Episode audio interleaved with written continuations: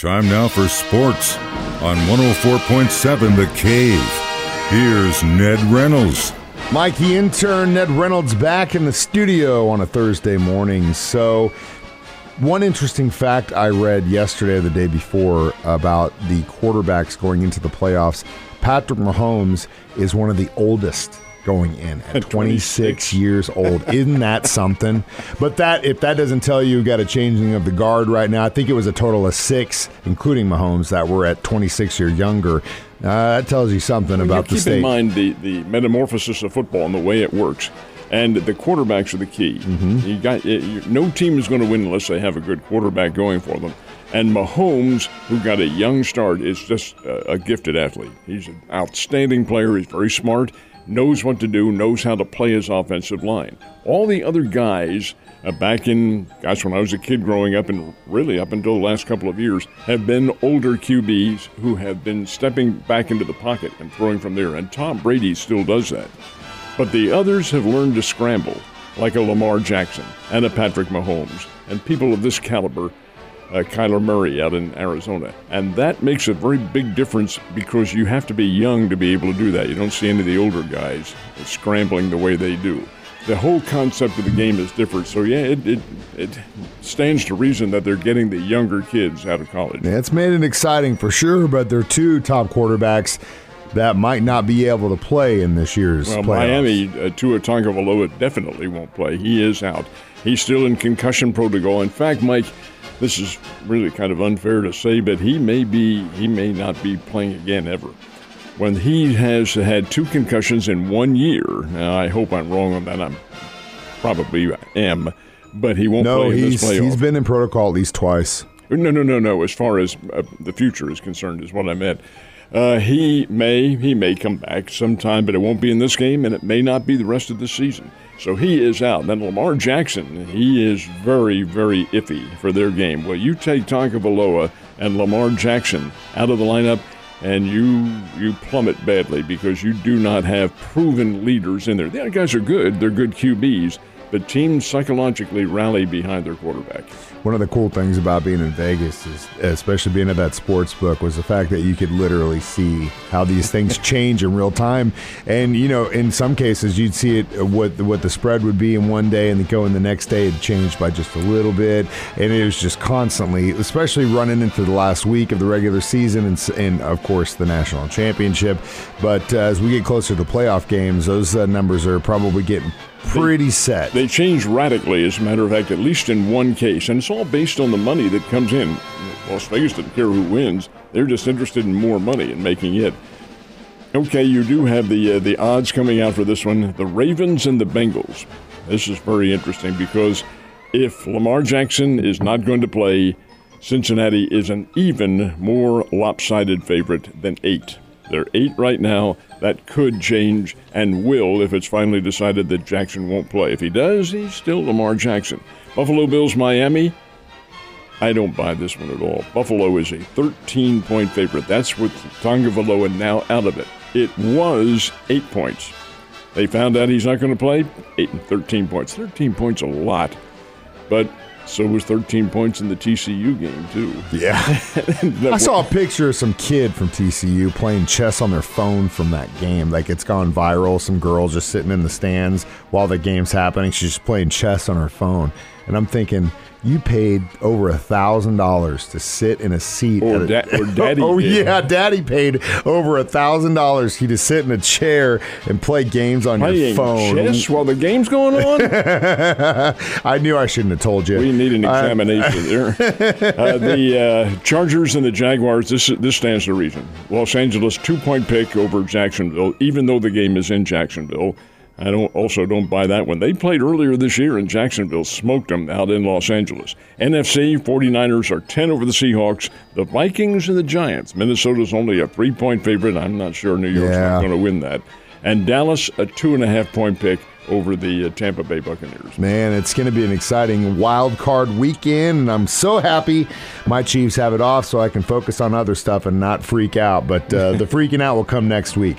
Um, last but not least, uh, you know, every year it seems like there's always a team that's just doing everything they can to spend as much money as they can to just get over that hill. Padres have just been at that line for the last few seasons, but just can't seem to climb it. You think this is the year they do it? Hard to say because they added to their power, but they did not add to their pitching, and they do need pitching out. They got some good pitchers, but these are guys who are getting a little longer of tooth now, and how much they're going to be around. The old guy they added is Nelson Cruz. He has been around a number of years, 43 years old, and of course his skills are limited, but he can still hit the ball. His hand eye is very good. He can hit the long ball. Added him to the nucleus of their team. Now, that's not to say the starting lineup, because he and our old friend Matt Carpenter will be alternated probably at certain positions. National League, you have the DH now. So Nelson Cruz will fit a lot of roles going in there. He can still slug. One year, $1 million. The Padres taking a chance. Hopefully, that'll, for them, hopefully it'll push him over the top and they'll get to the. Now, they've been in the playoffs the last couple of years. Uh, here's another little item, too, to put on your calendar for baseball fans. Fernando Tatis Jr. was just gangbusters. Then he got injured fairly early in the season last year and then got stopped on an 80 game suspension for drug use. That penalty ends April 20th. Tatis is the game breaker. He's a really, really, really top player. He is a really, really not top individual. But as a player, hey, that's what you're being paid to do. So, as far as the Missouri State Bears, the destiny was in their hands yesterday before they hit the court against the Illinois State Redbirds, and it looks like they just let it slip right through. They did. Bears and Lady Bears, and it's the, you know, good, the bad, the the good, bad, and the ugly is was. Well, this is the bad, the good, and the good, but or bad, bad, and the good, depend on how you want to phrase the circumstances. The uh, Missouri State Bears are a better team than Illinois State, in my opinion. Just a better team. They're stronger. They're very aggressive, and they could not get things going. Anyway, had the lead, had the lead late in the game, and here comes Illinois State. I'm saying they're a they're a disaster. That's not the case. They have some good shooters on their ball club, but they managed to tie the game and send it into overtime. The Bears ran into significant foul problems. Four Missouri State Bears fouled out. Missouri State committed 27 fouls, or at least that's what the official said 27 fouls. But therein, in my opinion, Mike, lies the difference. Because the final score is 80, uh, 76 to 66. Illinois State wins it in overtime, 76 66. When you take a look at the stats, the Bears went to the foul line 26 times last night. 26 times and made 16 of their foul shots. All right. That's better than the percentage that they've had 16 to 26. Illinois State went to the foul line 32 times and made 29 of them. 29 of 32. There is the big difference. Oh, yeah, it is. Team shot fairly well from the perimeter. Illinois State a little bit better than the Bears. Bears had a tough night from three point range. They got a little panicky and started casting off the big ones. But four Bears fouling out. That was the key. Missouri State loses that game in overtime 76 66. They had their chances. The Lady Bears, just the reverse. Lady Bears are down to Southern Illinois by eight points at halftime. Eight points at halftime. Oh, this is not good at all. Missouri State comes out in the second half and outscores the Lady Salukis from Carbondale 28 to 8. Ball game right there. And the Lady Bears ran away with it, got a very nice win over a Southern Illinois team that really is not all that bad. So you, you take a couple of them right there and you compare the games as to how they work out. And hell, you have a final score of 78 to 57 after you're down by eight points at halftime. That tells something about the motivation of this team. it's a little shaky, but there's still time to correct the ship. But yeah, um, as far as uh, what you want to see from both the men and the women, not seeing it yesterday at all. Um, so Mizzou, Arkansas, also on the courts last night. How'd they do? Missouri went down to Texas A&M, played the Texas A&M Aggies, who have were supposed to be a top 20 team this year and then got off to a really shaky start. Well, they played like a top 20 team last night. And it was Texas A&M huge over the Missouri Tigers and the final score was 84 to uh, 82 to 64. 82-64 Texas A&M beat Missouri. Now, Arkansas, just down the road in Fayetteville, is playing the number four team in America, Alabama. And I've got news for you, folks. Alabama is not just football, their basketball team is excellent.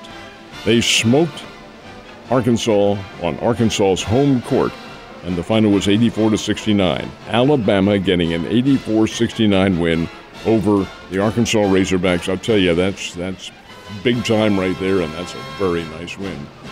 Big time. And I know you're real excited about the tournament, tournament of champions kicking off uh, today in Springfield, Uh-huh. right? Begins tonight at uh, 4:30, late in the afternoon. 4:30. You have great teams in here, and, and that's the key. You have the terrific teams. You may not have the uh, big name athletes. Last year, you might remember that LeBron James' son was here, Bronny James. Mm-hmm. All sorts of rumors as LeBron might show up, and all. that. He didn't, At least if he did, no one knew about it. and they would know about it. Yeah. Oh, yeah. anyway, this year it all begins at 4:30 with uh, terrific matchups.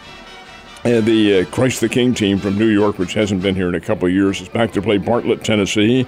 Game two at 6:30. The, the Link Academy team from Branson is considered by many to be the best in the country. They play the six o'clock game, and they are playing St. Rita from Chicago. St. Rita team is very good. I don't think they're as good as Link Academy, but that is game two. Game three in the evening, which starts at 7:30, has Sunrise Christian, which is a prep school from outside of Wichita and has produced some really good players. And they are taking on your alma mater, the Kickapoo Chiefs. And then the final game of the night will begin, and these times are all approximate, right around 8.30 or so, and that has Staley. Are you familiar with Staley High School? Mm-hmm. It's up in North Kansas mm-hmm. City. It's fairly new. And they will play Calvary Christian from Fort Lauderdale, Florida. Now, the Calvary Christian kids are stepping off the bus and saying, What in the hell are we doing here? This is too cold. We want to go back home. I don't think that'll happen, of course. The uh, Bass Pro Shops Tournament of Champions is considered to be one of the best in the country, if not the best, and it is really a lot of fun. It's always a blast, and I know they got your cot set up, so you can just basically stay at the basketball court all weekend long. Ned, you enjoy your Thursday. I'll see you tomorrow.